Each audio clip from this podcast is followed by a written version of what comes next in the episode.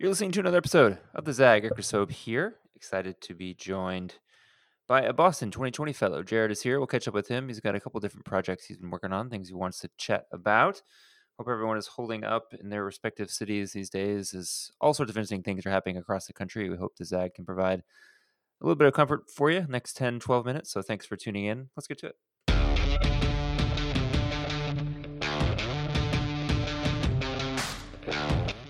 Yeah, Jared, what part of the country are you in right now? Yeah, out in Long Beach, California. And so, yeah, not too far from me out here in LA. And you're actually a little bit closer to a place we've probably both been watching, which is Orange County, uh, which is having some adventures with masks. How would you uh, describe for folks that might not know what's going on down there?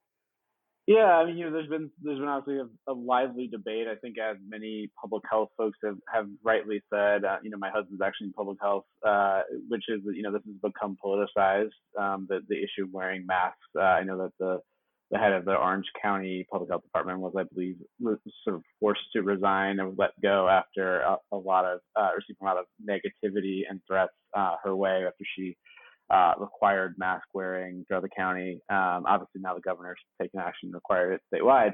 Um, I think in reaction to that, but you know, it's been it's been unfortunate. I think that uh, LA County that I'm in has at least led the way. I'm kind of on the border, but uh, hopefully the statewide order will you know push push things in the right direction in terms of cases cases and hospitalizations and all that. Yeah, and then you know I was curious because you are doing so many different things. When people ask you what you do for a living, how do you usually answer that question?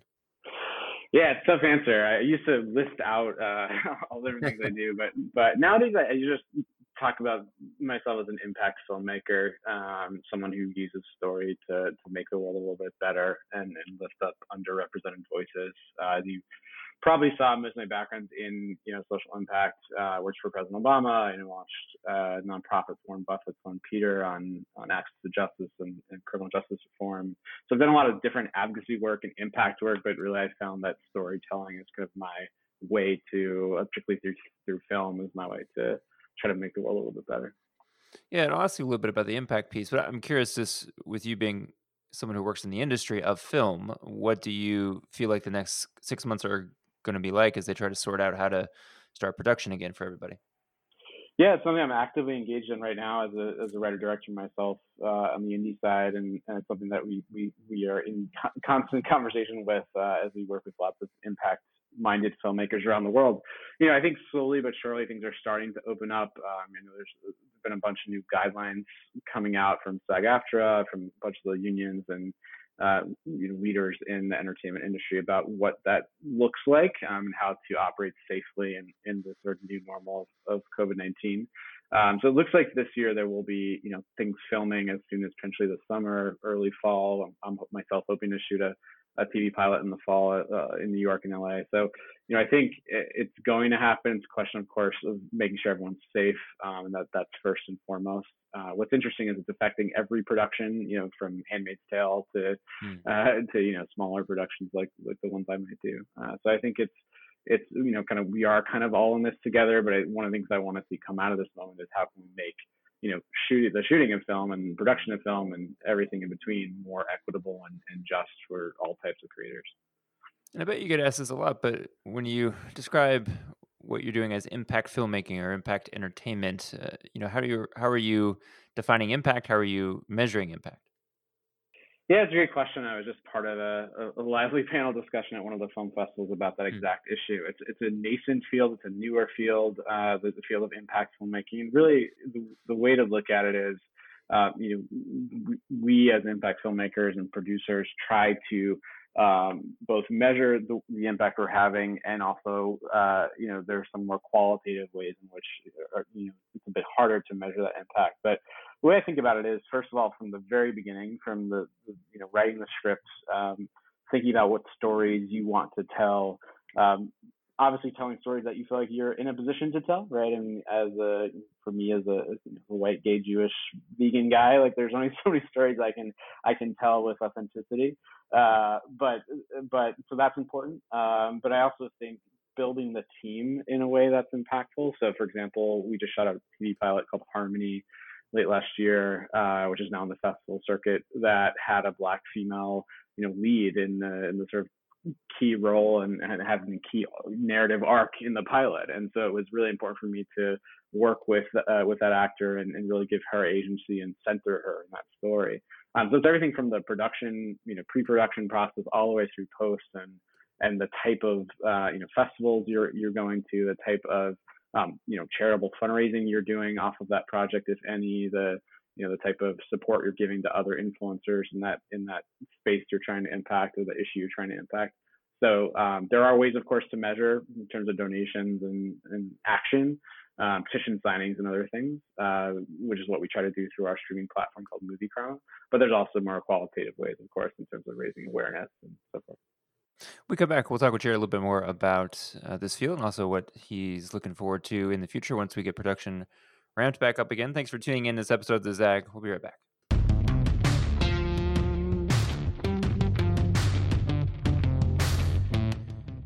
Jared, did you always know you wanted to be in, in film and content creating this way, or is it something you stumbled into? Yeah, it's it's a, it's a little bit of both. I uh, you know I come from a, particularly the son of a mother who uh, is, is a you know I think is a cinephile in every sense of the word, and so get a lot of my love of storytelling from her um, particularly of, of, older films and and uh, kind of classic Hollywood. Um, but I, I, started really my life in activism. I've been doing activism for as long as I can remember. Uh, initially around animal welfare and then inclusion work, which obviously is incredible, incredibly relevant to what's happening today um, in high school and college and beyond. So, uh, so a little bit of both. I think really my activism led to my storytelling uh, and feeling like there's a bit of a ceiling that uh, that exists in, in terms of policymaking and politics. While I think you know, even though folks of course should vote, should be engaged, I just like my best, the best place that I could have an impact. Um, the place I could sort of stand uh, on the on the on that uh, arc of bending justice, uh, you know, would be in, in storytelling. Yeah.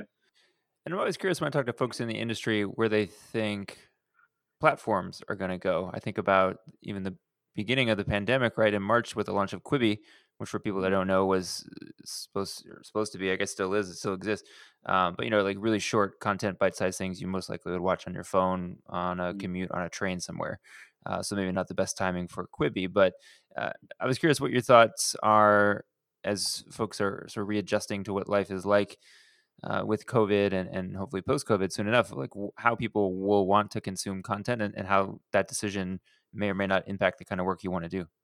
Yeah, I think it's it's an ever evolving question, and it's something. I mean, Quibi's a great example. You know, had literally I think about a billion dollars behind behind right. them, and, and there were lots of uh, snags in, in the launch, and for the very reason you you mentioned, things as simple as you know folks not being able to cast their their content uh, onto their TV, right, while they're while they're at home and, and in quarantine. That's something that Quibi just didn't, didn't seem to consider. So um, we're considering it all the time at Movie Karma. You know, we launched a mobile and web uh, app, a streaming platform focused on social impact, focused on that question of how do you get people engaged beyond just watching content, but actually taking action in real time uh, to support a charity or a filmmaker.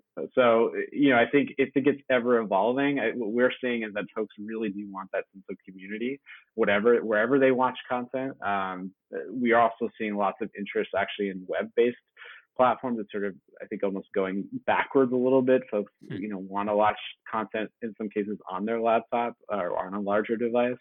Um, and I think also, again, the idea of watching longer pieces on a, you know, on a smart TV uh, in a more what we call linear you know experience uh, you know sitting on your couch as opposed to scrolling on your phone uh, is something I think people still crave and and especially now we can't get to a to a traditional theater um, that I think is is the way the industry might head. And lastly I should say interactivity. You know people want to engage with content. That's really what movie karma is all about. How do we get people to, to really experience uh, you know impact in a, in a real time way?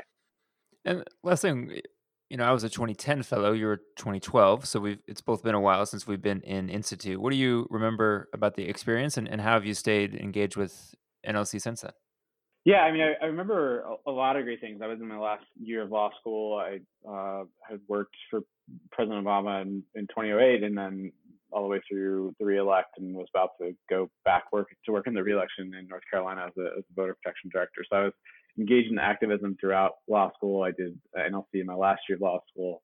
Um, so it was a really meaningful experience for me as you know, we had a pretty diverse class. We had lots of different um, types of folks in the in the in the program, which made it so much more enriching. And I've stayed in touch with several of the folks in my program.